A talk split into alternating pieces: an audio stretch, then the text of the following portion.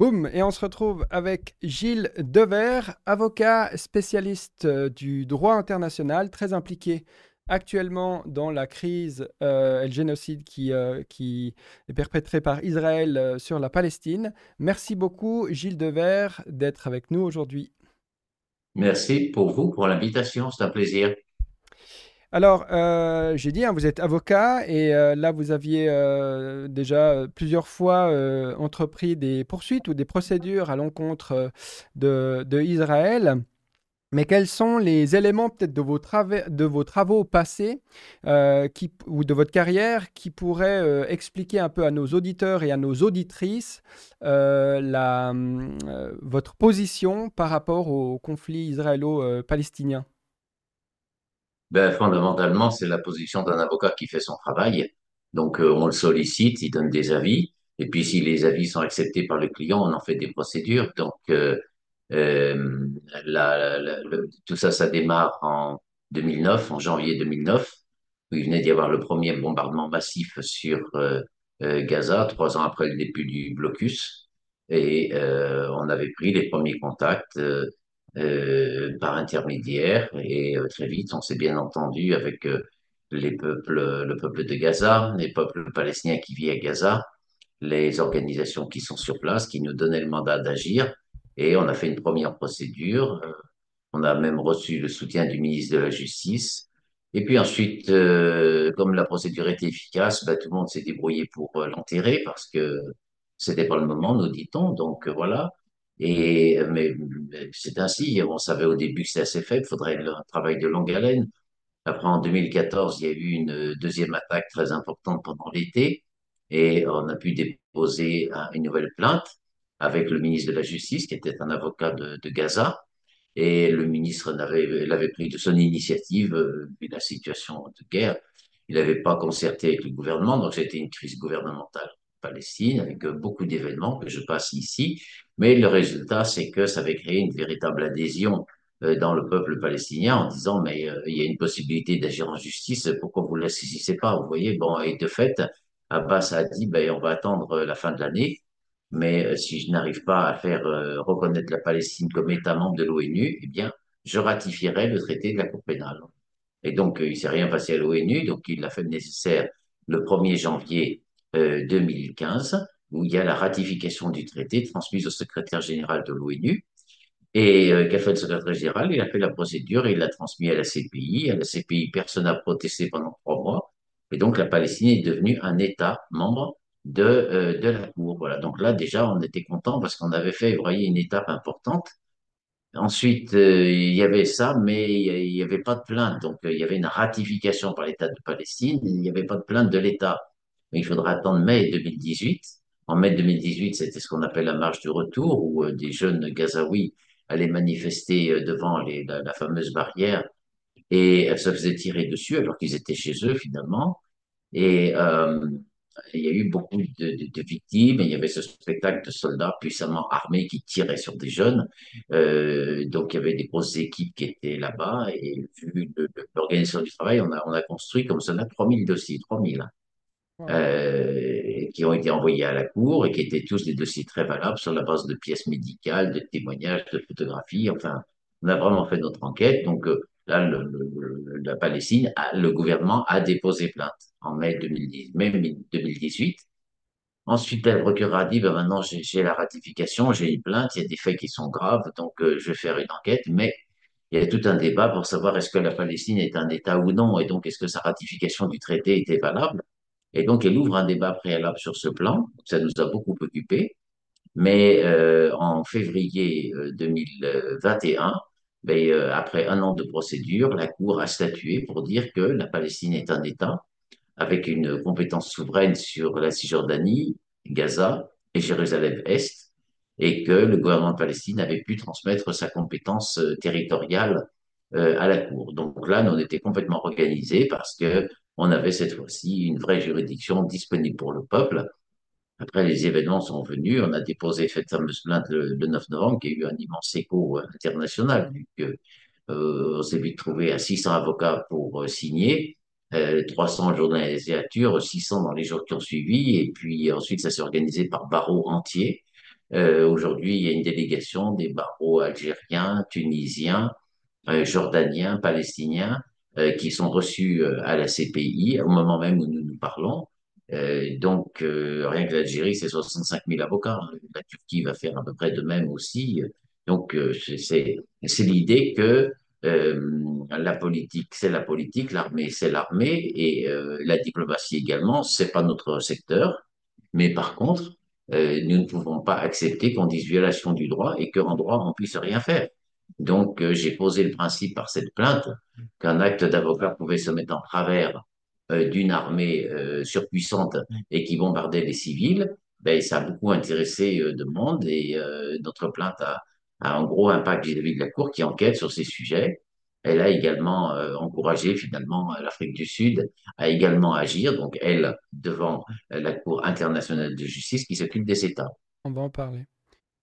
Donc euh, simplement, euh, donc en position de, professionnel, ou peut-être on pourrait dire d'être humain, et ben, on est en 2024, et puis ben, en tout cas moi, observateur impuissant, bah, je constate un massacre à, ciel ouvert, euh, un génocide, des crimes de guerre, un nettoyage ethnique. Et, tout ça, c'est le plus choquant, euh, avec la complicité euh, des gouvernements occidentaux, les USA et l'Angleterre en, tête de file, avec l'Allemagne aussi peut-être, et l'Europe plus tacitement en général.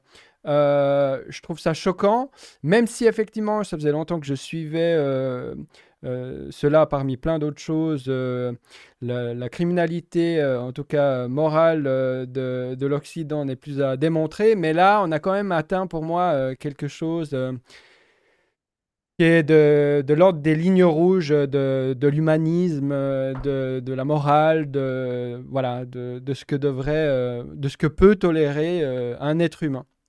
Et euh, ben vous euh, aussi, il y, a un élément de surprise où finalement euh, cette situation dans, laquelle on est avec les atrocités qui sont en train de se dérouler, est-ce qu'il y a quand même un, élément surprenant où tout se passe finalement comme on pouvait s'attendre depuis bien longtemps hein, dans, cette, dans, dans, cette, dans, cette, dans cette guerre d'Israël de contre la Palestine? Non, je crois que personne n'avait imaginé euh, qu'il puisse y avoir euh, des événements de cette ampleur. Et euh, bon, je suis très présent sur le volet euh, palestinien. Euh, ça fait des années qu'on me dit il y a génocide, il y a génocide, et euh, j'étais le premier à dire non. il faut donner aux faits leur juste qualification. Donc déjà parler de crimes de guerre, pour certains cas de crimes contre l'humanité, c'est déjà beaucoup, mais il faut respecter les définitions juridiques. Il n'y avait pas de génocide, c'est faux. Mais on l'a vu très vite cette fois-ci qu'on était sur autre chose, parce qu'il y a eu des déclarations d'emblée qui étaient de dire on va détruire le peuple. Euh, et euh, ces déclarations euh, d'inhumanité sont, sont vraiment démonstratives de ce que c'est qu'un génocide. Et, puis surtout, ça s'est traduit ensuite sur le terrain. C'est-à-dire que dès le lendemain, pour vous dire, donc attaque le 7, déjà le 7, ça a tiré tous azimuts, donc beaucoup d'immeubles, de, d'habitations. Mais le 8, par exemple, euh, ont été bombardés des, très fortes canalisations d'eau et le planning familial. Donc, expliquez-moi, quand vous êtes en train de lancer une opération militaire, pourquoi vos premières cibles sont les canalisations d'eau et le planning familial? Voilà. Euh, et euh, ensuite, ils, annoncent il y aura plus de, carburant. Eh bien, il n'y a plus de carburant du tout. Donc, le, le, le 11, euh, panne d'électricité générale sur Gaza qui frappe 2 millions 3. Donc, on peut faire le test, nous, de vivre sans électricité euh, et sous les bombardements, ben, on voit ce que c'est. C'est-à-dire que l'idée qu'il y avait génocide, ben, euh, oui, elle était effective au bout de quelques jours. Et euh, ce que je veux dire par là aussi, c'est que là, on dit les juges pourraient faire plus, et qu'est-ce que c'est ça, et qu'est-ce que fait le procureur, et la CIJ qui pourrait faire davantage, etc., etc. Attention, vous avez deux choses. Vous avez ce que vous, vous voyez et, effectivement, vous prenez des informations, vous vous renseignez et vous vous dites, mais massacrer les civils comme cela avec un objectif militaire impossible à atteindre et aucune solution politique, euh, cette violence-là, euh, d'un bombardement jamais connu euh, en zone urbaine, bon, euh, c'est génocide, mais c'est pas parce que vous le voyez que ça fait du droit, parce que pour que ça fasse du droit, il faut passer par la procédure. Et moi, ce que je vois quand même, c'est que, euh, alors tous les peuples voient ce qui se passe, ben, pour une agression qui commence le 7 octobre, la plainte elle a lieu pratiquement trois mois plus tard, le 29 décembre. et il y a un seul État qui la porte.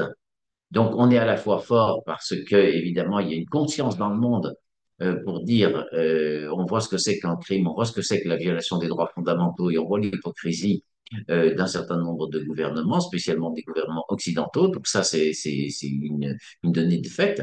Mais juridiquement, ben, vous êtes les juges, il n'y a personne qui a déposé plainte, vous n'avez pas le droit de statuer. Et le jour où il y a une plainte qui est déposée, ben, il y a un État qui le pose et pas 10, ni 30, ni 50. Et il n'y a aucun État arabe qui le, fait. La Ligue arabe, elle est aux abonnés absents. Euh, aucun des pays qui a signé les accords d'Abraham n'a même envisagé l'idée de dire je, suspends ma signature, je suspends l'accord, même pas. Et, donc le peuple palestinien, il est quand même terriblement seul. On avance, mais on est euh, le, dos au mur et euh, on doit toujours convaincre la, la Cour. Si vous regardez la CPI, c'est un petit peu la même chose, vu que la CPI, c'est 120 États. Et nous, on a déposé plainte le 9 novembre. Euh, il y a eu, c'était vers la mi vers le début décembre, autour du 10, euh, cinq États qui nous ont euh, rejoints. Donc c'est bien, cinq États. Euh, L'Afrique du Sud, encore elle, euh, euh, les Comores, Djibouti et Bangladesh et Bolivie. Voilà. Donc c'est bien, mais c'est cinq sur 125 États. Et si c'est vous le procureur, ben vous dites, voilà, la CPI, c'est 125 États, il y en a 5 qui soutiennent cette plainte. Alors maintenant, on dit sans doute le Chili et le Mexique. Donc c'est bien, ce sont des États importants d'Amérique du Sud, donc on, leur dit vraiment, you are welcome.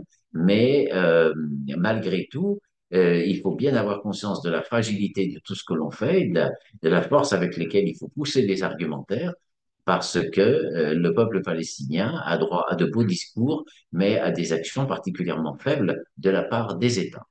Hmm. Alors l'Afrique du Sud, effectivement, peut-être qu'on peut commencer avec euh, l'élément historique ou inédit dont on a entendu euh, un peu les contours. Vous avez dit tout à l'heure que, bah non, il y avait déjà eu un historique, en tout cas au niveau légal, hein, notamment la plainte que, le- que les colonies dans la Cisjordanie, euh, ben voilà, elles étaient pas, elles étaient on n'avait pas le droit de les mettre. Et peut-être en 2009, le, le rapport Goldstone. Est-ce qu'il y a eu des précédents ou est-ce que vraiment on est face à quelque chose, à quelque chose de nouveau en termes euh, euh, donc de, de la, devant, devant la loi et devant les différentes instances de justice? Ce qui est nouveau, c'est le fait d'avoir engagé une procédure contentieuse contre Israël avec convocation devant un tribunal. Israël est obligé de prendre des avocats, de se défendre et de dire maintenant il faut appliquer la décision de justice. Ça, vous l'avez jamais eu dans l'histoire. Jamais. Et euh, il y a quelque chose qui est extraordinaire, euh, vu qu'on passe notre temps à lutter contre les, propagandes. Donc, il y en a deux types. Il y en a une qui est ouvertement hostile, qui dit la cour antisémite, etc., etc. Il y en a une autre qui est plus perfide parce qu'elle se présente humaniste. Elle dit oui, mais les cours, c'est pas assez efficace. Enfin, discrédit du droit international. Bon, euh, et qui mélange tout et qui fait beaucoup de tort parce qu'ils se présentent même des fois comme étant pour la cause. Mais ils détruisent. Euh, euh, Ilian Papé, là, qui est un grand auteur, un grand historien, mais il faut qu'il reste dans l'histoire parce qu'il a fait. Euh, J'étais avec lui en réunion à Genève il y a pas longtemps. Il est sympathique, hein, et puis très compétent sur son domaine. Mais le reste, il faut pas qu'il sorte. Moi, je parle pas d'histoire. Pourquoi est-ce que lui, il parle de droit? Donc, il a fait un commentaire pour dire que la Cour avait fait n'importe quoi, que c'était un feu vert pour les génocides. Mais c'est n'importe quoi de dire ça. C'est-à-dire que là, il faut quand même respecter le travail des, juristes. Euh, on met beaucoup de temps à l'apprendre, on met beaucoup de temps pour savoir le pratiquer. Euh, on sait lire les décisions de justice. Et ben, si vous n'avez pas tout ça, il faut quand même être prudent. Mais au moins, faites l'effort quand même de lire la, décision de justice. Donc, non, c'était une première.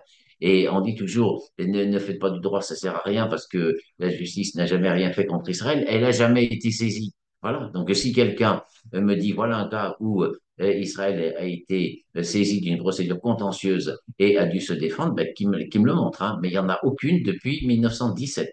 Donc, de ce point de vue-là, c'était un élément historique. À la CPI, c'est un peu différent parce qu'on a tout un, une avancée méthodique, euh, obstinée, euh, que je qualifierais de, de, parfois un peu innovante, parfois audacieuse, mais qui nous a permis euh, de passer beaucoup d'étapes euh, à la CPI et d'arriver au fait que quand euh, la guerre se déclenche, ben, le temps d'analyser ce qui se passe, de réunir le premier staff d'avocats, euh, on contacte fin octobre la Cour et dans les dix jours qui suivent, on a une date dans le bureau du procureur, dans le bureau du bureau des victimes aussi, pour commencer à travailler là-dessus. Et quand on est là-bas, je peux vous garantir qu'on ne prend pas deux minutes à poser des questions du style est-ce que la Cour est compétente?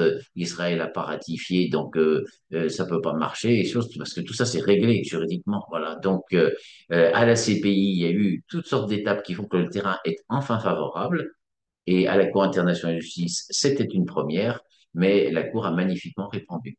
Mhm. Je vois que peut-être au niveau du réseau, euh, moins de bandes passantes, il y a des problèmes techniques. Je m'en excuse, mais ça devrait aller, en tout cas au niveau de, de la voix. Pourquoi, alors, pourquoi effectivement en 2024, c'est la, la première? Parce que ça fait 75 ans que euh, Israël euh, com- commet des, crimes, entre guillemets.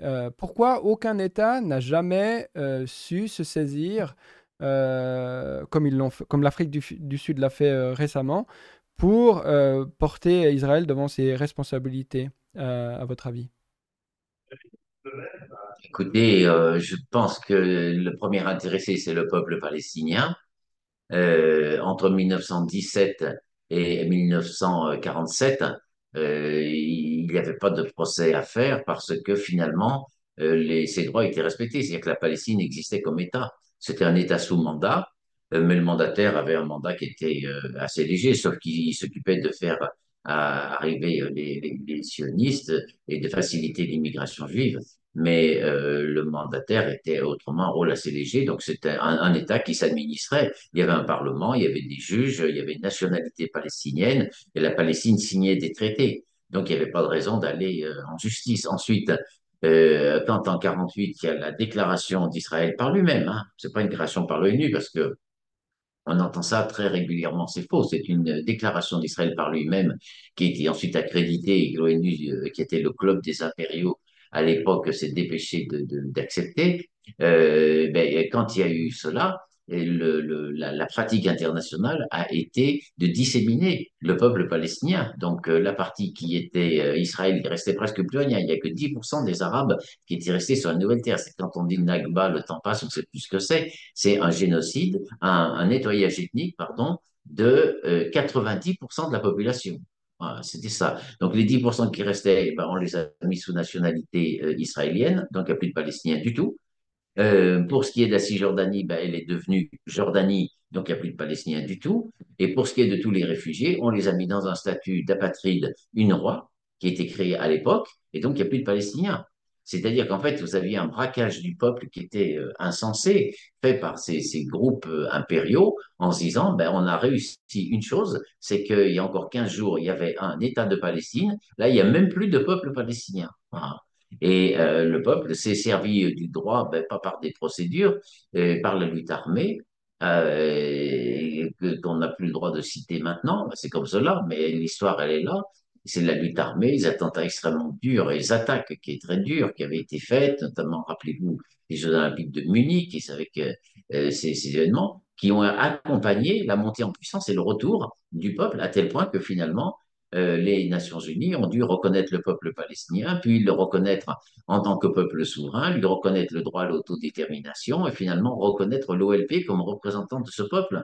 Ça, ça s'est fait avec la discussion juridique, mais l'outil, c'était la lutte armée. Il n'y avait pas de tribunaux à l'époque.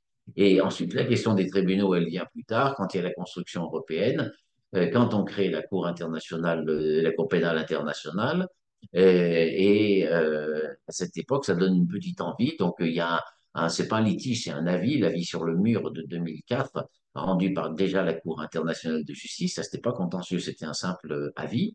Et la Cour a rendu un excellent avis euh, qui n'a pas été mis en œuvre du tout. Euh, C'est-à-dire que les, les pressions ont été terribles sur le gouvernement palestinien pour euh, arrêter tout ça et rentrer dans l'enfer euh, qui était le, le processus d'Oslo, où la Palestine sortait du jeu international, elle sortait de toute idée de souveraineté pour être enfermée dans un jeu uniquement bilatéral, où Israël avait tout et allait peut-être pouvoir concéder. Donc on risquait pas d'aller en justice parce que cette autorité palestinienne, ça n'existe pas en droit international. Mhm. C'était, ça n'existait que dans le cadre de ce traité bilatéral. Et donc ça a été la grande classe euh, des, des, des États-Unis d'arriver à faire avaler ça euh, aux Palestiniens. C'est une responsabilité écrasante. Euh, et plus d'une fois, je me pose vraiment la question de voir comment les dirigeants palestiniens ont pu se faire euh, avoir euh, sur cette opération dont on a vu ensuite le résultat, c'est-à-dire l'augmentation de la colonie de tous côtés. Mhm. Puis alors, si on revient un peu sur les réactions initiales, la suite du, verdict, effectivement, euh, vous avez parlé d'Ilan euh, Papé. Moi-même, euh, je pensais que l'organe était plus politisé.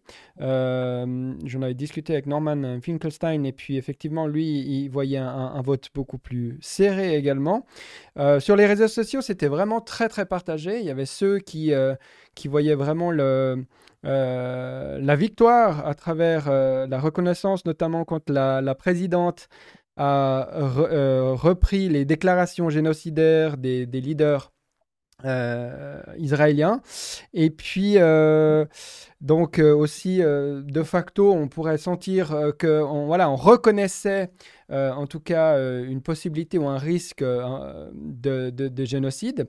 Donc clairement, ça, il me semblait que c'était une victoire. Mais effectivement, dans la défense sud-africaine, mais évidemment, moi, je, je suis un, amateur, hein, un ignorant, il semblait qu'ils avaient eux-mêmes demandé un cessez-le-feu. Et du coup, assez vite, ça s'est répandu comme étant, comme ils n'avaient pas ouvertement et explicitement, explicitement ordonner ce cessez-le-feu, eh bien, la propagande aussi israélienne hein, s'est saisie de ça pour en faire de la propagande. Et puis, du coup, bah, c'était une victoire. Euh, euh, il y avait pas mal de, confusion. Donc, peut-être.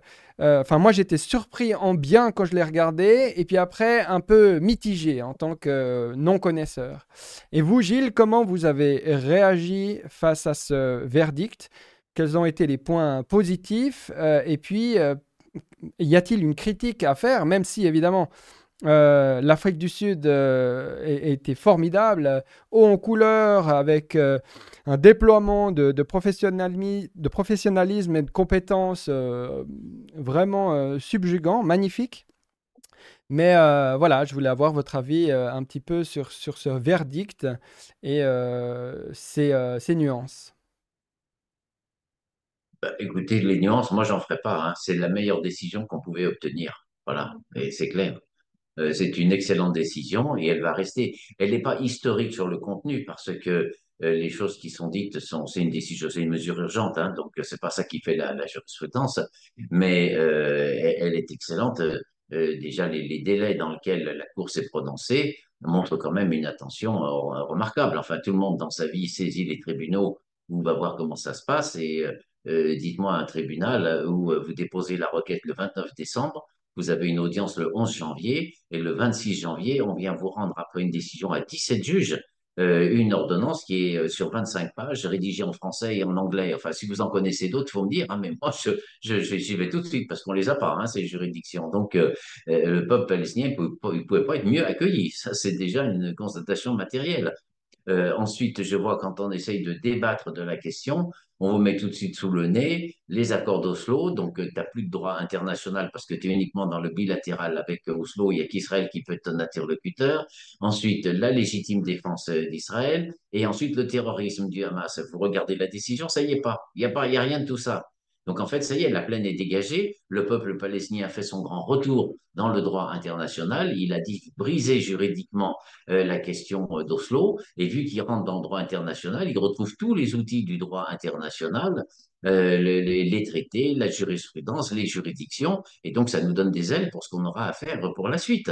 Bon, donc c'est peut-être pas flagrant, mais pour moi, vous savez, c'est comme un maçon. Vous lui dites, tiens, dessine une jolie maison. Ben voilà, c'est bien. J'arrive sur le chantier, il n'y a pas le matériel, il n'y a pas les matériaux de construction, le matériel est dépassé, comment je vais la faire ta maison? Là, je vois qu'on a tout le bon matériel. C'est le droit international, c'est-à-dire le peuple palestinien comme les autres. Il y a de, partout dans le monde, c'est dès que vous dites palestinien, on vous regarde euh, qu'est-ce que tu es, d'où tu viens, etc.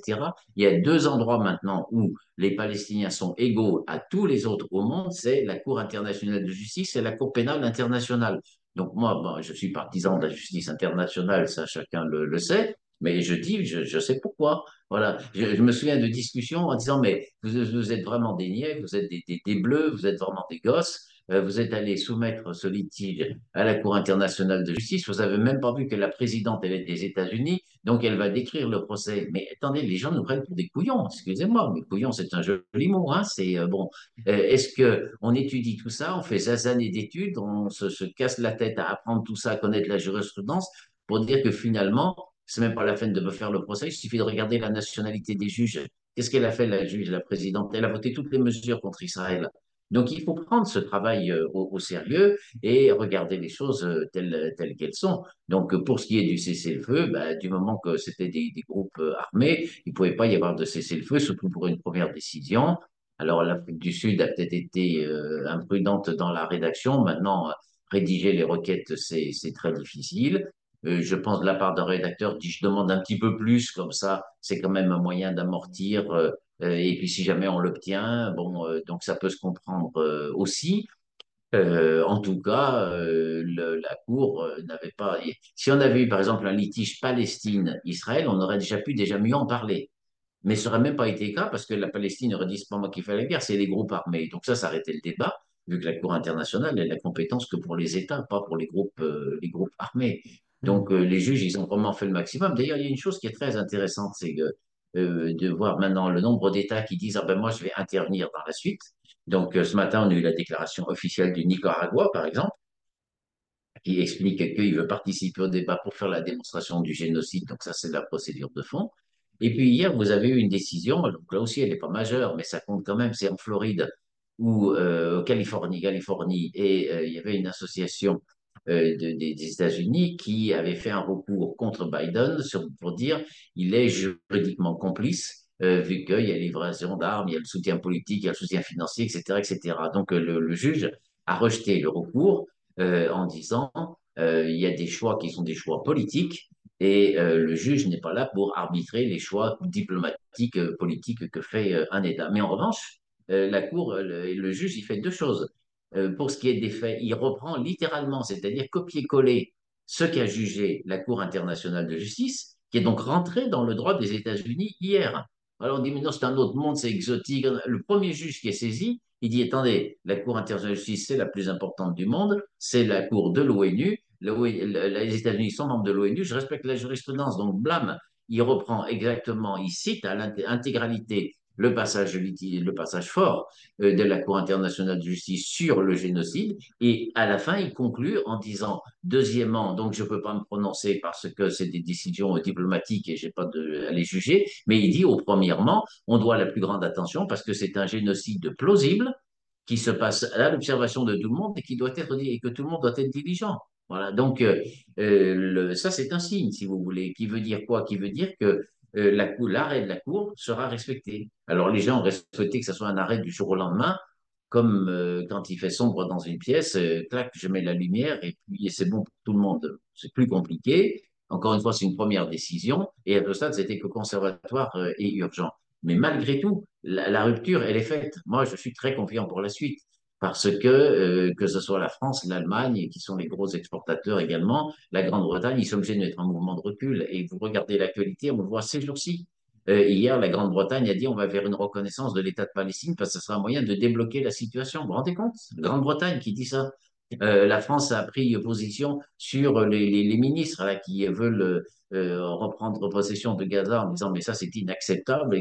Bon. Ensuite, ils se sont excités comme des dingues sur l'UNRWA parce qu'ils avaient reçu un coup de sifflet de leur maître israélien. Et puis, dès le lendemain, la France a commencé à dire, bon, en fait, l'argent de l'UNRWA, j'avais déjà donné mon enveloppe cette année, donc ça change rien. Euh, je verrai ce qui se passe ensuite. Et on sait par les discussions internes qu'ils sont tous en recul et même les États-Unis ont dit on va voir ce qui se passe sur, euh, sur cette, euh, cette enquête. Donc un arrêt de la Cour, ça se respecte. Pourquoi? Ben Parce que, vous savez, le droit finalement, après la décision, c'est assez simple. Tu peux la critiquer et dire n'importe quoi, et si tu l'as jamais lu, c'est encore mieux de dire n'importe quoi. Ça nous intéresse beaucoup.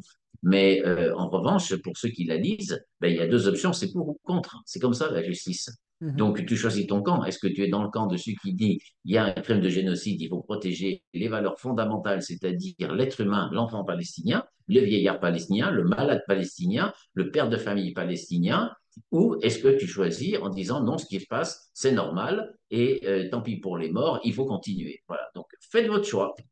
Mhm.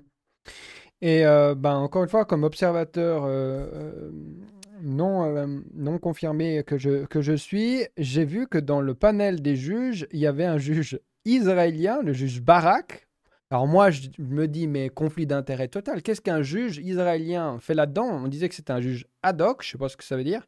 Et puis aussi le juge de l'Ouganda, alors qui a, elle, euh, aussi euh, refusé toutes les provisions, y compris celles que le, juge israélien, il avait acceptées.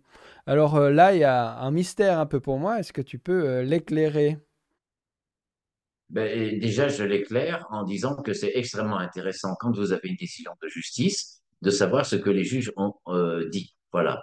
Et si je prends l'exemple français, vous ne le savez jamais, sauf si c'est un juge unique. Euh, mais dès qu'il y a, euh, général, c'est trois ou quatre juges, on vous dit, voilà, le conseil a statué, le tribunal a statué, mais il y en a un qui n'est pas vraiment d'accord et on ne le sait pas du tout. Voilà. Donc là, vous avez quand même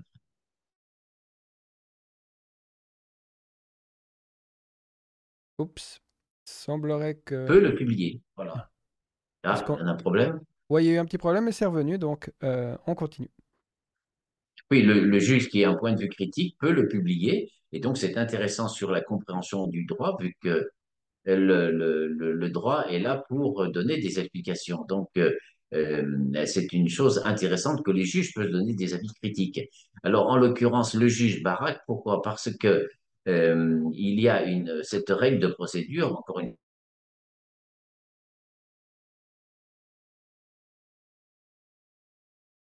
l'ONU.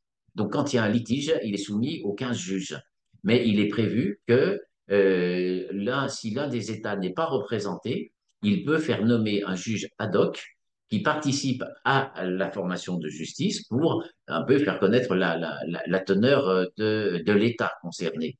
Donc c'est pour ça qu'il y avait un juge euh, sud-africain ad hoc et le juge Barak ad hoc pour euh, Israël. Voilà, c'est une règle d'équité euh, qui permet d'avoir un débat qui est plus complet. Vu que nous, notre métier, il faut bien comprendre, c'est la contradiction. Là, on est dans un schéma en France où on, tu, tu, parles plus. C'est-à-dire que si tu n'as pas dit déjà ta conclusion, tu n'as pas le droit de parler. Nous, c'est une démarche où toute personne qui a quelque chose à dire, elle le dit, la décision qui suivra sera meilleure. Donc, pour s'assurer qu'on a bien compris, on demande à l'État, de chaque État, de désigner un juge qui vient compléter les juges.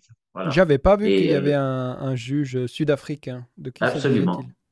Ah oui. Il y avait un juge sud-africain qui était juge ad hoc aussi, qui lui est un véritable juge.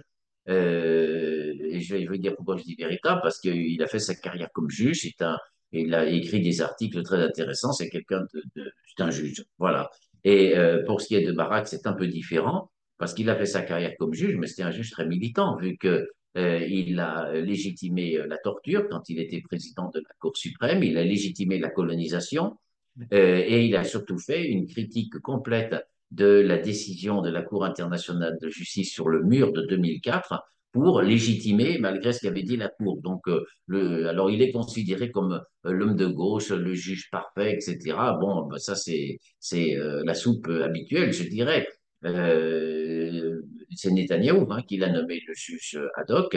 Et quand il arrive à la Cour, bon, je pense que d'emblée, euh, il y a forcément une réticence globale de la Cour parce que euh, au lieu d'appliquer l'avis du mur de 2004, il a, il a fait que le ruiner en disant que la Cour n'avait rien compris au droit international. Donc voilà ce que c'est que ces juges ad hoc. Pour ce qui est du juge de l'Ouganda, ben, c'était une surprise, voilà, euh, à tel point que, le, chose rare, le gouvernement ougandais a fait un communiqué dans les, les jours qui ont suivi euh, pour dire que la juge était indépendante, que ce qu'elle avait donné, c'était uniquement son point de vue et que euh, ça n'engageait en rien le gouvernement euh, ougandais qui n'était pas du tout tenu par cela. Donc, bah, c'est un juge qui a été joué une carte, une carte solo, mais on en est des décisions prises à 15 ou 16 sur 17. C'est quand même assez exceptionnel. Des mhm. fois, on a eu le 7. Oui, tout à fait.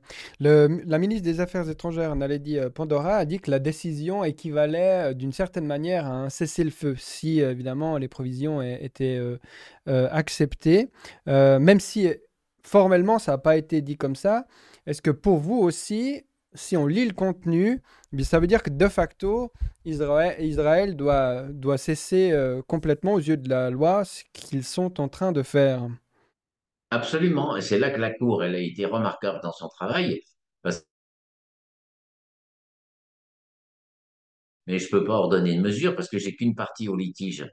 Et l'autre partie, en plus, c'est des groupes informels, donc qui ne rentrent pas dans ma juridiction. Et donc, je suis désolé, je ne peux pas statuer. Voilà. Mais elle dit, on est là pour apporter au peuple palestinien la protection que lui doit le droit international. Donc, si vous c'est une phrase qui paraît banale comme cela, mais pour moi, comme juriste, quand je la décrypte, là, j'ai vraiment une charpente sur laquelle on va pouvoir construire un toit extraordinaire.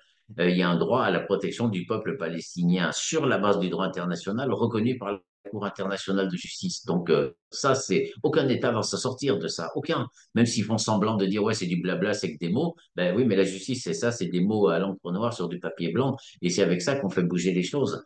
Donc, euh, elle dit ça, la Cour, et ensuite, elle dit ben, le, le génocide joue sur quatre plans. Euh, les destructions, les tueries massives, euh, les souffrances excessives euh, causées sur le plan physique ou sur le plan mental, la destruction du cadre de vie et la situation des, des nouveaux-nés. et elle dit que par ailleurs, tout ça est aggravé par le fait que les camions ne passent pas, vu que l'aide humanitaire est bloquée. Donc elle fait injonction euh, à la partie israélienne parce qu'il faut, il y a ce droit à la protection du peuple palestinien de laisser passer les camions et d'arrêter que les faits de meurtre, de destruction, etc. aient lieu. C'est-à-dire qu'en fait, elle fait une indiction indirecte mais extrêmement efficace pour Israël d'arrêter les bombardements. Voilà. Alors le lendemain, ils se sont pas arrêtés. Euh, encore une fois, c'est un processus qui commande. Aucun juge euh, n'a la possibilité d'exécuter de, de, lui-même le jugement. Hein. Prenez un divorce, on dit au père, il faut que tu viennes voir les enfants tous les 15 jours. Ben, S'il vient pas, il vient pas. Hein. C'est-à-dire que le, le, juge lui dit les choses et ensuite c'est au parti de, s'occuper. Bon, moi j'attends de voir, mais dans un mois, je suis pas du tout sûr qu'il y ait encore les bombardements et il y aura de très fortes pressions de partout pour dire à Israël, il faut se calmer, mais là, vous êtes obligé de respecter euh, la décision.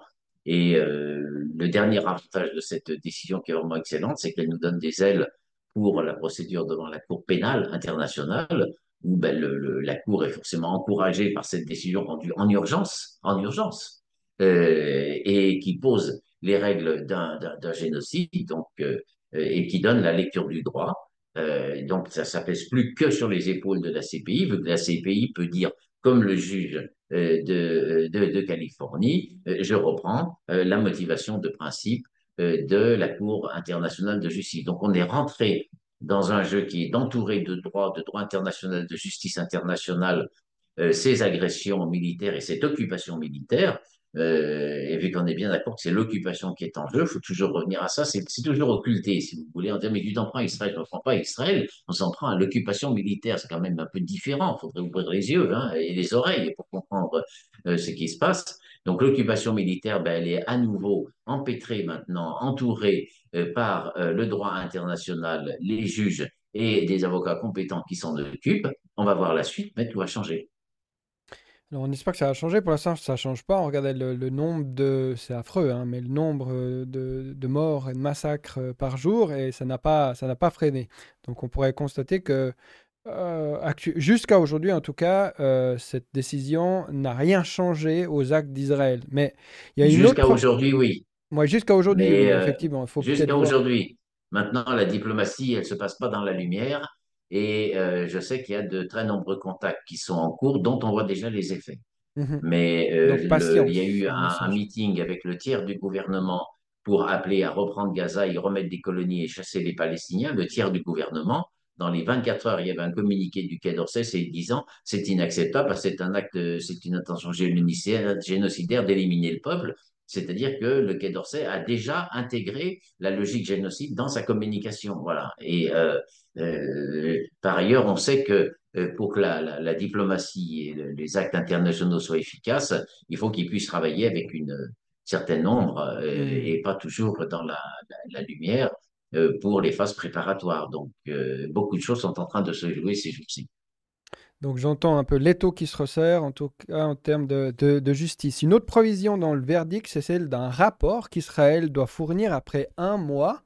De quoi s'agit-il euh, exactement? Est-ce qu'Israël va fournir un, un, rapport pour dire quoi? Euh, euh, Voilà. Qu'est-ce que c'est que ce rapport qui doit fournir eh bien, Le rapport fait partie des excellentes dispositions de cette ordonnance, vu que la Cour ne se contente pas de dire ben, arrêtez, puis voilà. Je dirais même, vous voyez, si, si la Cour avait pris la question du cessez-le-feu, euh, elle dit, ben, il faut faire le cessez-le-feu, et puis le cessez-le-feu n'a pas lieu, ben, ça y est, c'est fini.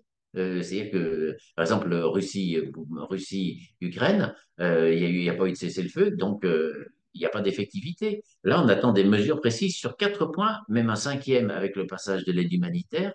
Et il faut me faire un rapport dans un mois pour me dire comment vous l'avez respecté. Bon, la seule chose qu'a fait Israël, c'est qu'il y avait des, des manifestants, euh, qui, euh, des manifestants israéliens qui se présentaient devant les points de passage et qui bloquaient les, les camions. Donc, euh, ils ont fait dégager. C'est tout ce qu'ils ont fait pour le moment.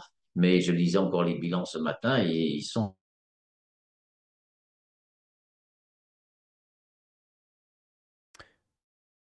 On t'a quoi on t'a perdu, on t'a perdu. Tu disais, tu lisais, vous lisiez encore euh, quelque chose ce matin, puis là ça a coupé. Est-ce que vous pouvez répéter? Oui, ce matin, dans la presse israélienne, il y a les échos euh, euh, de, de messages venant des, des- gradés de l'armée en disant euh, notre opération elle est dans l'impasse parce qu'on va arriver à quatre mois de conflit. Euh, ce qui était à détruire, on l'a, on l'a détruit. Et maintenant, il faut passer à autre chose parce qu'on n'y arrive plus. Voilà. Donc, euh, ça, ça, je- à mon avis,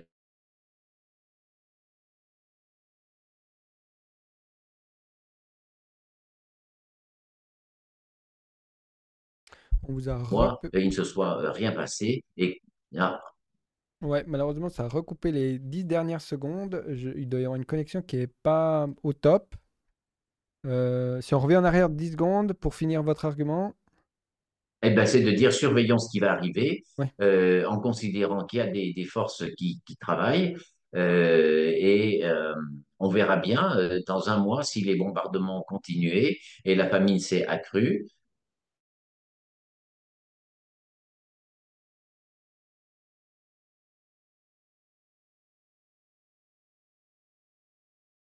La deuxième option est que euh, finalement euh, cette euh, mesure prise avec ce rapport à effectuer vont ressortir avec une vraie efficacité.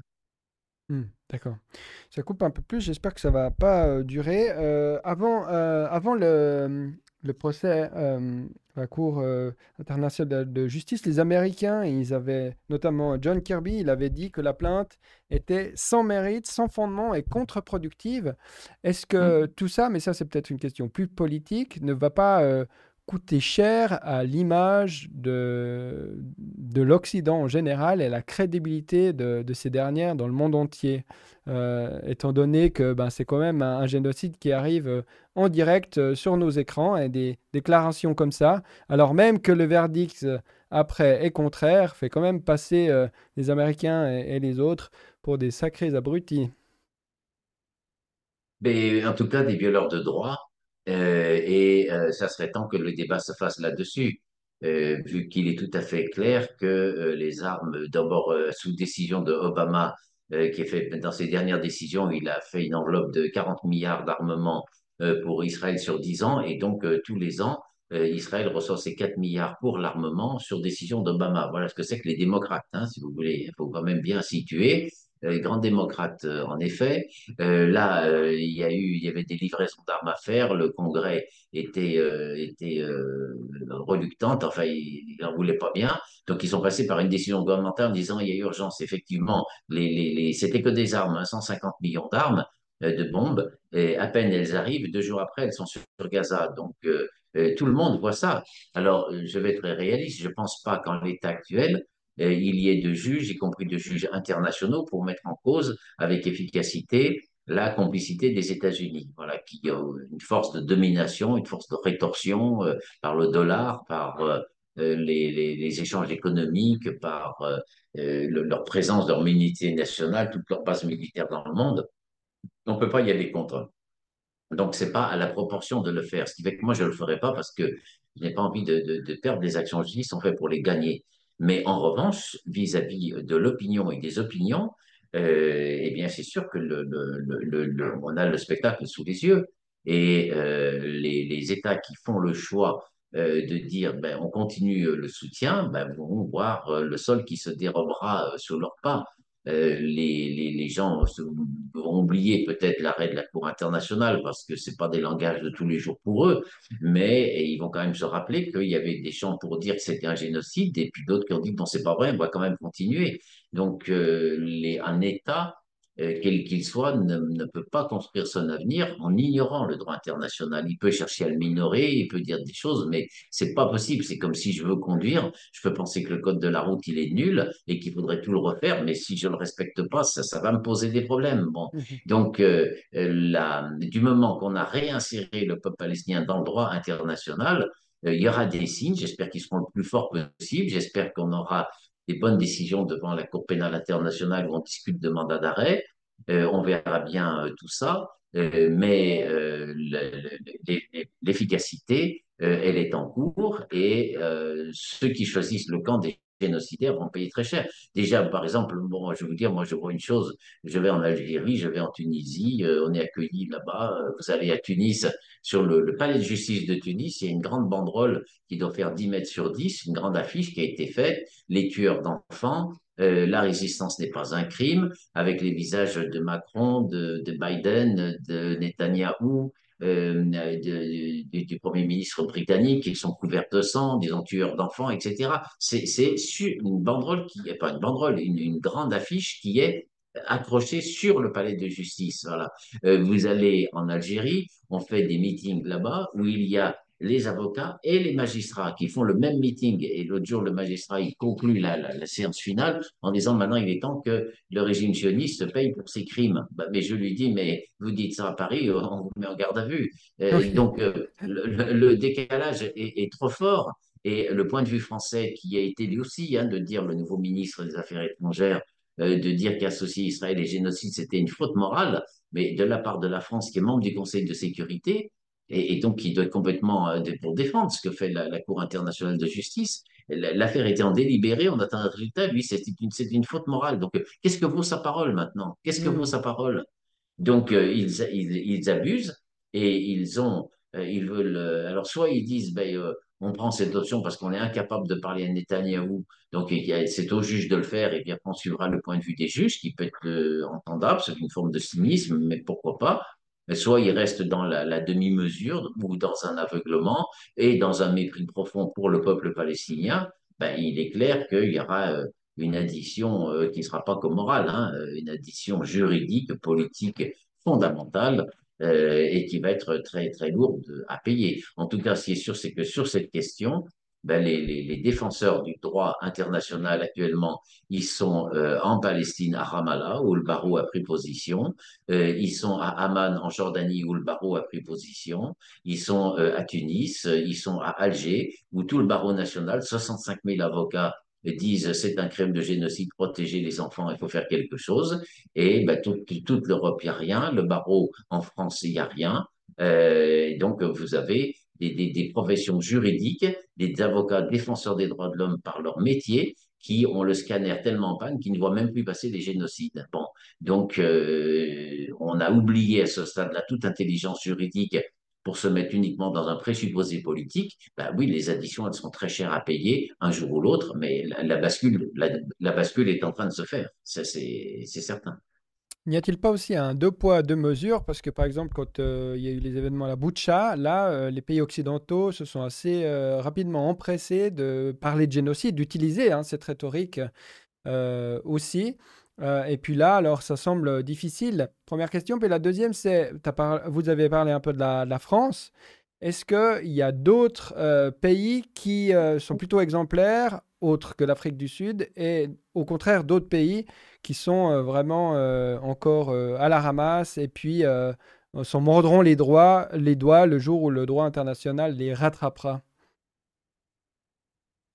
Bon, je ne vais pas donner des, je vais pas distribuer des bons points euh, aux États, hein, euh, mais euh, c'est vrai qu'il y a eu rapidement de très bonnes déclarations venant d'Algérie. C'était le premier État à faire des déclarations. Bon, elles ne sont pas une surprise parce que la diplomatie algérienne est sur une ligne constante depuis 1948 euh, et euh, ben, il s'exprime euh, avec, avec cette force-là. Il n'y a aucune opportunité et donc c'est une chose qui avance.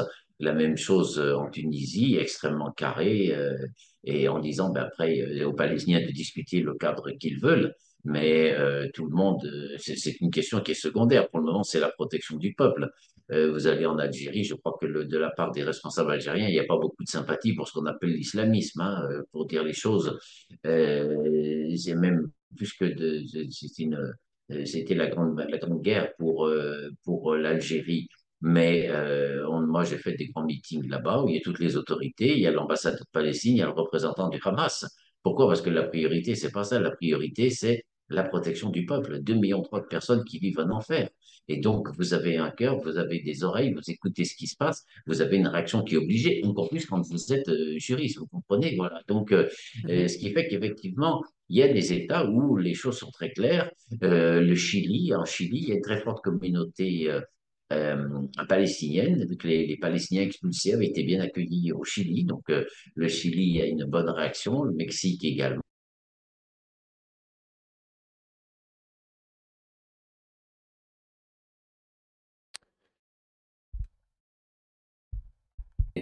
Mais je fais un constat qui est que les États qui avaient signé euh, les accords d'Abraham, il n'y en a aucun qui a remis en cause les accords, qui les a même suspendus. Donc, euh, ils sont tous pendus euh, à- aux États-Unis, euh, accros parce qu'ils en ont besoin pour leur réussite économique. Vous prenez le cas de l'Égypte. L'Égypte, elle est en, faillite, elle est tenue à bout de bras par, par les banques. Donc, le pouvoir égyptien, il a une marge de manœuvre à zéro. Hein, c'est-à-dire que tu fais ça ou on coupe les parle de l'Égypte, ça a recoupé. Donc, j'entends que l'Égypte euh, est euh, sur la sellette au niveau économique et que donc euh, ils n'ont pas de marge de manœuvre parce qu'on pourrait leur couper les vivres politiquement. C'est, ça? Oui, oui, tout à fait. Tout à fait. Mais je pense d'ailleurs que, vous savez, la, la- la- l'agression, elle commence le 8 octobre, la plainte, elle est le 29 décembre, et il a fallu arriver à un seuil de souffrance euh, énorme de la part euh, des Palestiniens pour que l'Afrique du Sud euh, se décide à passer le cap. Et, et il est certain que c'est une décision qui, pour l'Afrique du Sud, a un coût euh, économique terrible. Parce Mhm. que ben, Ouais. le lendemain, vous braquez tout l'appareillage des États-Unis qui ne veut pas entendre parler de ça. Donc, euh, il y a nombre de pays qui voudraient faire des choses et, et qui ne le peuvent pas parce que ben, les pays sont endettés. euh, la banque dit ben, euh, on va augmenter les taux d'intérêt de 2%, et ça y est, c'est la ruine du, du pays. Donc, la, la- c'est pour ça que je vais pas, je, je fais pas de, de, de Oui. critique. Moi, ce qui me compte surtout, c'est de voir comment on élargit le mouvement. Et après l'Afrique du Sud, il y a le Nicaragua. La Jordanie a dit que finalement, elle allait entrer dans la procédure. D'autres vont le faire aussi. A bientôt une réunion importante qui va se tenir en Turquie. On verra ce qui en sort. Donc, euh, il faut être positif. Il faut garder l'esprit d'une maison qui se construit. On a maintenant de, de très bonnes bases. Euh, on a une pratique du droit international qui fait qu'en toute modestie, on peut dire qu'on est aiguisé sur la procédure internationale. Mhm. Et, euh, eh ben, je dis pas bonne chance et euh, avenir, optimisme pour l'avenir comme je le dirais d'une béatitude en quelque sorte. Ouais, ouais. Je le dis parce que c'est du, du solide, ce sont des choses très fortes euh, qui se construisent et en face on voit que euh, l'énervement euh, montre une perte de repère. Quel va, être le prix à payer politique pour euh, l'Afrique du Sud? J'y avais pensé, mais effectivement, pour l'instant, je ne sais pas si ça s'est matérialisé, mais euh, il y a quand même une défiance de l'Afrique du Sud, en tout cas dans la perception, j'imagine, de l'Occident, de quelque chose que normalement, on ne devrait pas faire. On devrait rester dans les rangs et se taire, euh, ce que l'Afrique du Sud n'a pas accepté de faire. Ils nous ont montré un petit peu ce que ça voulait dire d'être des êtres humains avec des principes et des valeurs. Euh, mais quelles sont, à votre avis, les, les conséquences que pourrait euh, subir l'Afrique du Sud en, en- en retour de, de cette, euh, comment dire, de, ce- ouais, de cette justice qu'elle a essayé de, de faire prévaloir? Non, j'ai pas assez de. Vous savez, moi, je parle de ce que je connais Mhm, et euh, je, je pense qu'il y a des. C'était une décision difficile avec beaucoup de, de, de, de pressions qui sont des pressions économiques et des sécuritaires, euh, mais euh, je peux pas dire davantage parce que je suis pas, je n'ai pas d'informations Ouais, ouais. spécifiques. Maintenant, c'est tellement connu qu'on peut en parler parce que c'est un fait acquis. Et d'ailleurs, quand j'ai parlé tout à l'heure, j'ai rappelé comme le président Abbas avait finalement ratifié le traité de, de la CPI. Bon, euh, ben, qu'est-ce que c'était? C'était ce peuple palestinien qu'on a toujours accusé de, de, terrorisme et de violence, qui rejoignait la Cour internationale et qui disait je vais appliquer le droit international.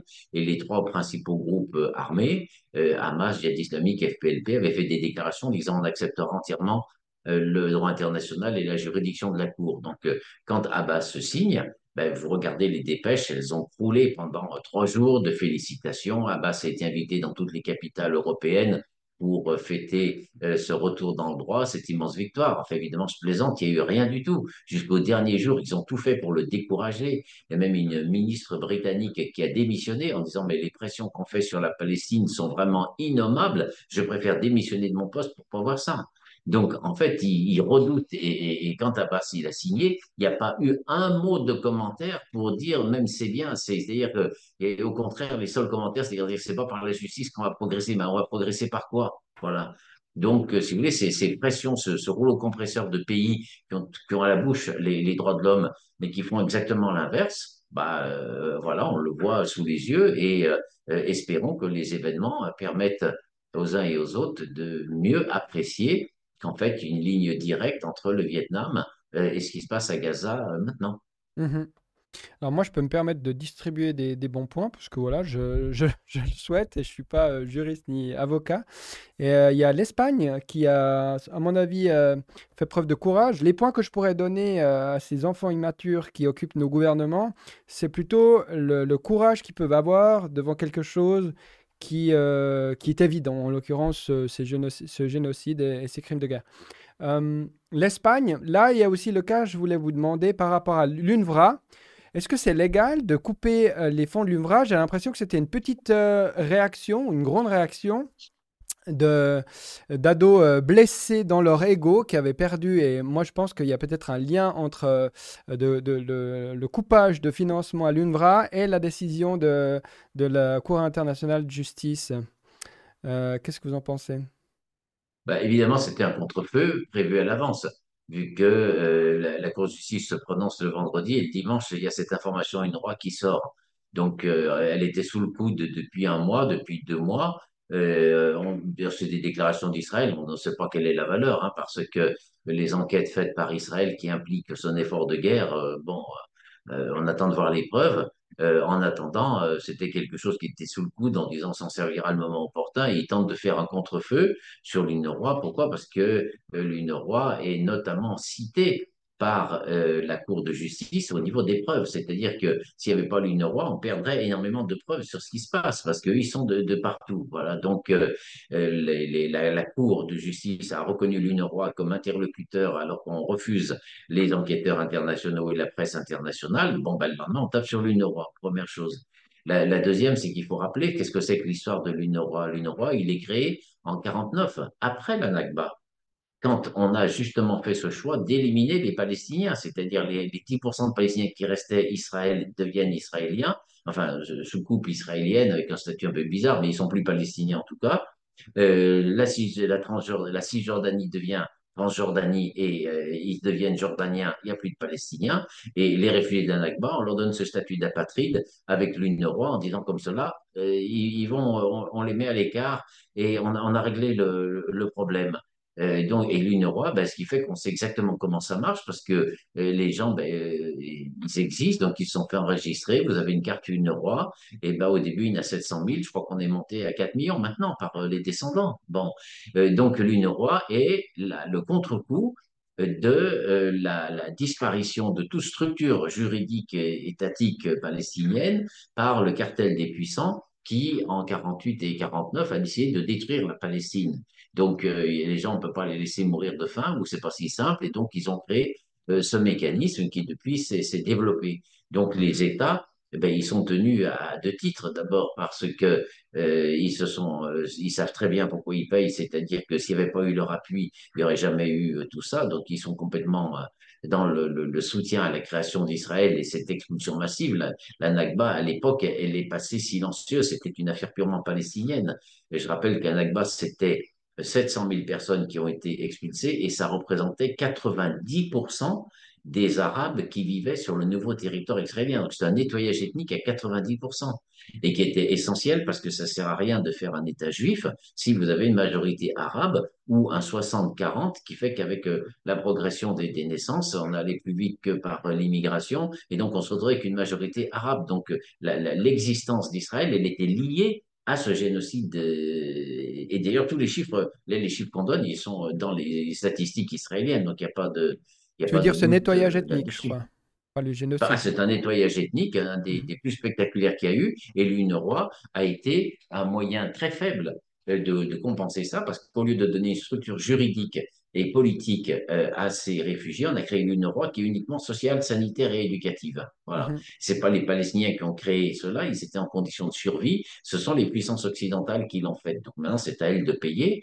Euh, pour euh, ce qu'elles ont fait à l'époque et l'engagement qu'elles euh, qu'elles avaient pris de compenser un peu le, sort de ces personnes. L'UNRWA est toujours en crise financière, vu qu'il donne l'argent très peu et, au dernier moment et avec toujours beaucoup de difficultés. C'est toujours un, un, chantage. Alors, la Cour dit qu'il y a une obligation de prévention du génocide et eux disent on coupe les vivres. Donc, c'est déjà ouvertement contraire à ce que dit la Cour, ce qui explique que, par exemple, la France, dès le lendemain, elle a révisé son point de vue parce que sur le moment, elle reçoit un coup de sifflet de Netanyahou, donc tout le monde se met à aboyer en disant Ah, je coupe les vivres, je coupe les vivres, etc.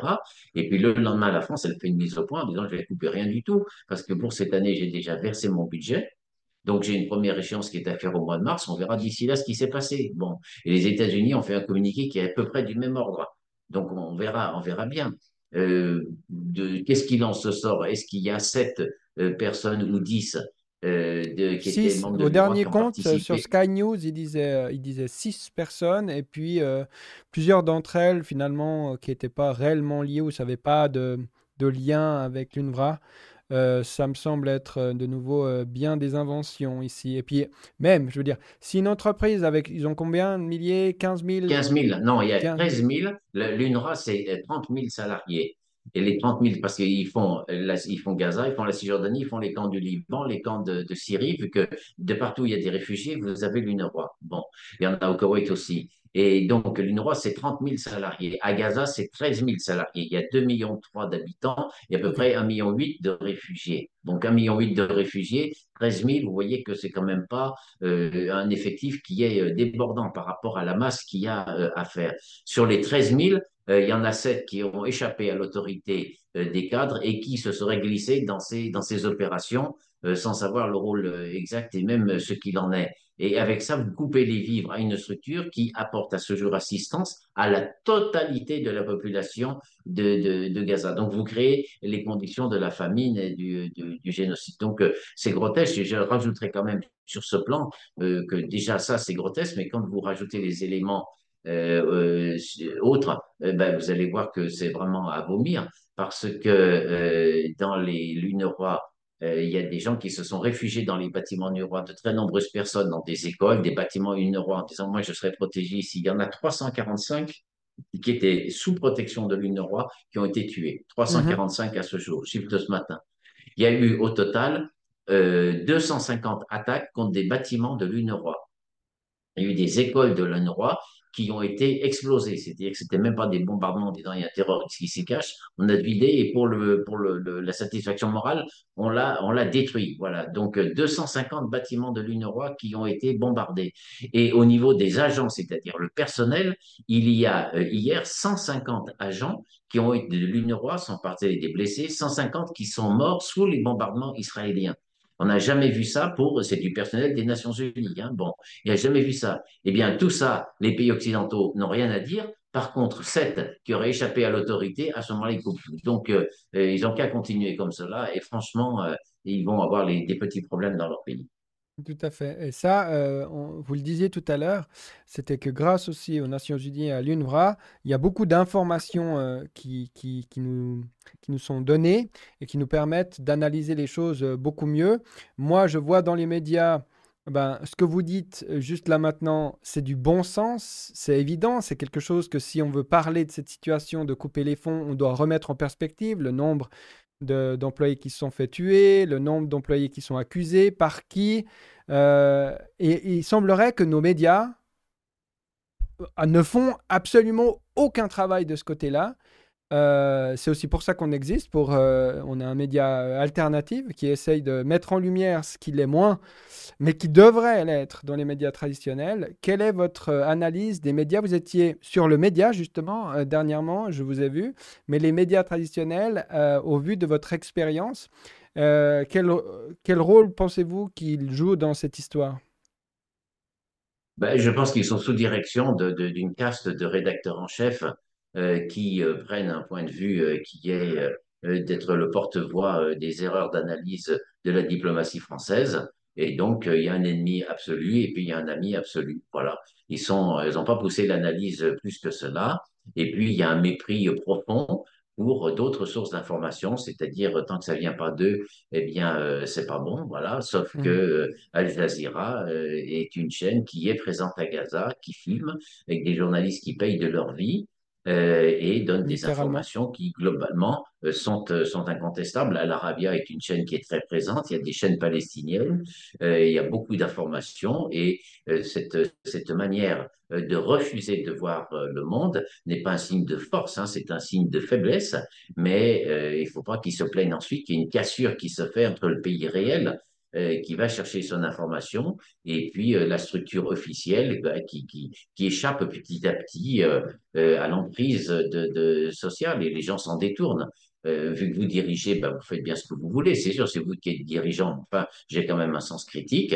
On vous demande pas d'adorer le, le, Hamas, hein, c'est pas le fait, mais on vous demande quand même que quand on va vous dire demain matin, on va voir le bilan où il y aura peut-être demain 150 morts dans la nuit, 150 euh, morts veut dire euh, à peu près 70 enfants qui vont mourir d'ici euh, demain.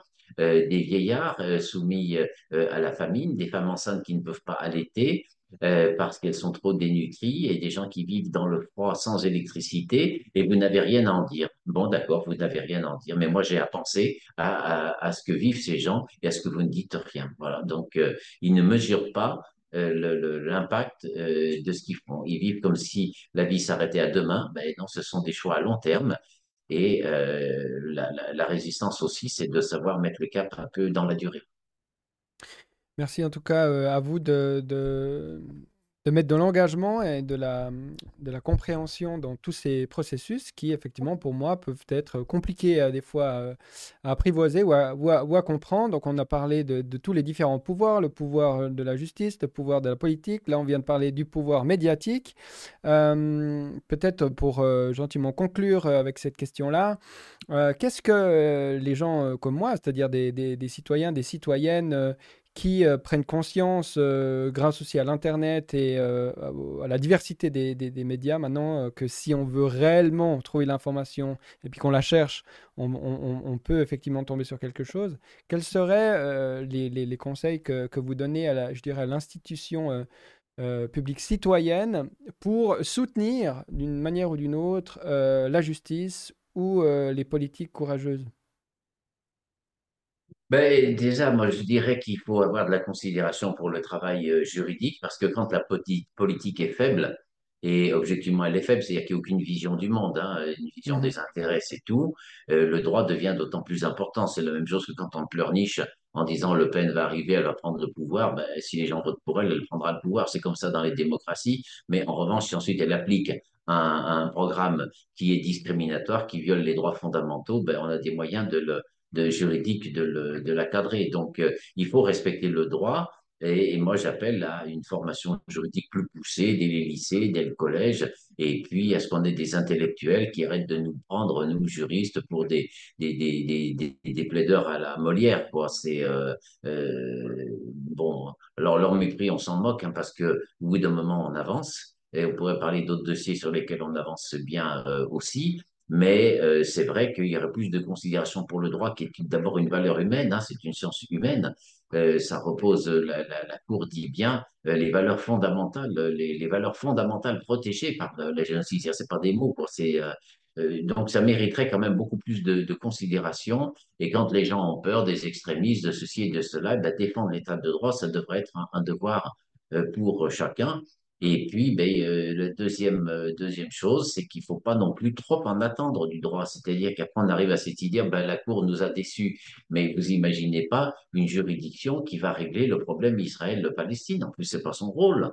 C'est pas du tout notre rôle. Euh, moi, je suis très actif sur le dossier palestinien. On a beaucoup de choses qui sont en cours.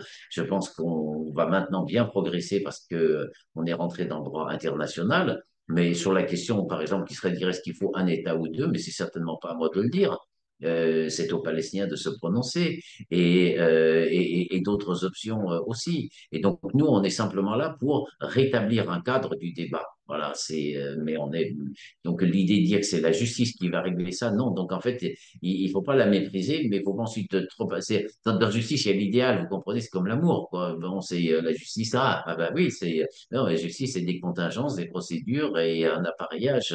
Bon, donc il faut faire, euh, il faut faire avec tout ça. Mais moi, j'espère franchement que les, les, les Palestiniens vont rester avec l'idée qu'on progresse grâce au droit, euh, que ça permet de repositionner une action politique, diplomatique, euh, militaire euh, également, et que la nervosité qu'il y a de l'autre côté, le déni, la morgue, la manière de, vouloir discréditer la justice et tous les obstacles qu'ils mettent montrent l'importance que ça représente. Ensuite, pour le citoyen ordinaire, ben, il faut déjà s'y intéresser, euh, essayer de comprendre comment ça marche, prendre le temps avant de réagir, de décrypter un peu les informations, de voir si c'est du droit ou si c'est du, du, du balourd. Euh, c'est pas parce que ça, s'appelle plainte que c'est sérieux.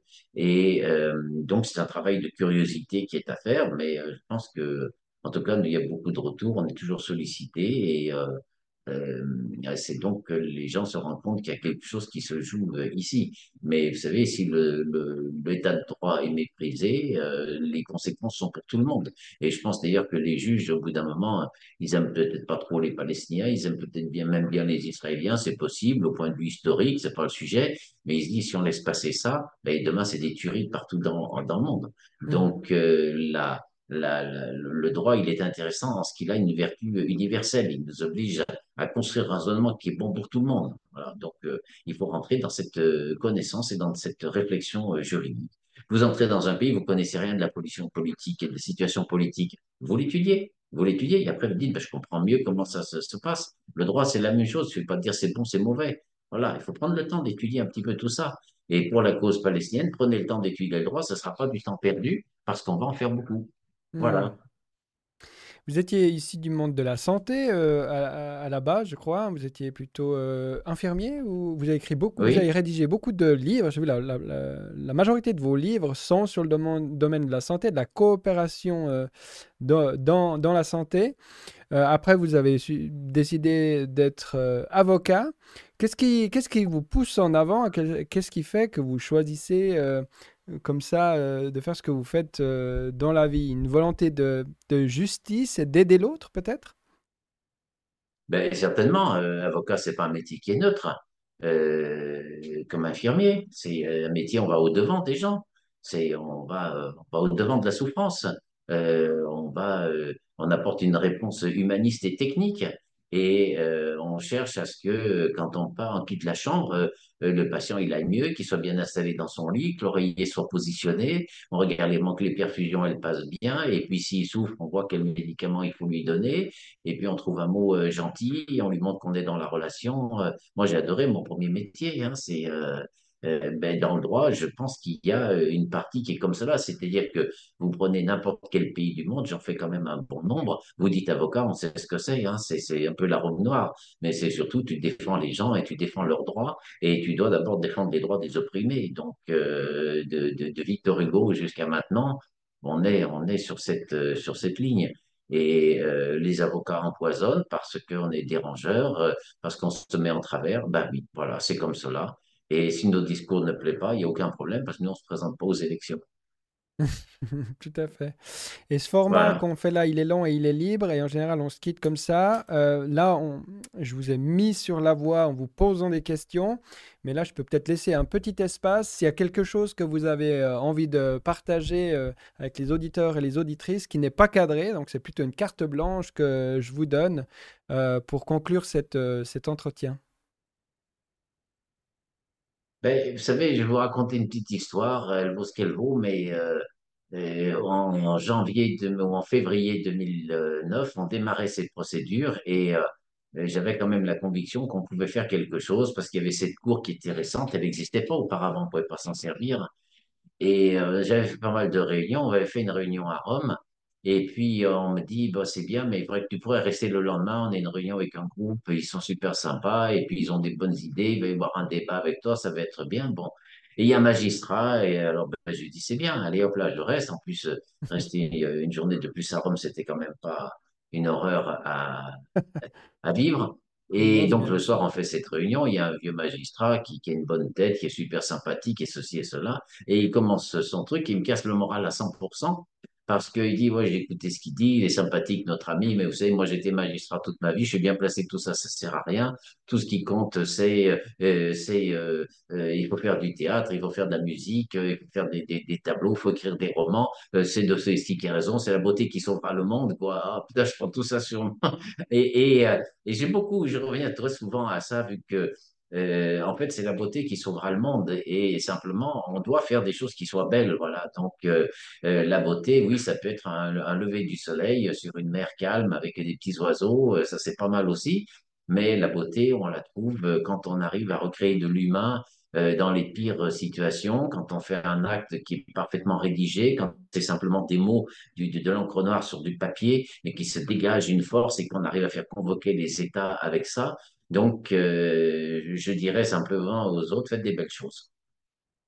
Eh bien, on, va se quitter là-dessus. Merci infiniment, Gilles Devers, pour la disponibilité, le temps donné et la beauté partagée. On espère que ça va continuer de grandir et qu'on verra moins d'atrocités dans le futur. C'est l'espoir que j'ai entendu sortir de votre bouche. Je souhaite le partager. Merci beaucoup et ciao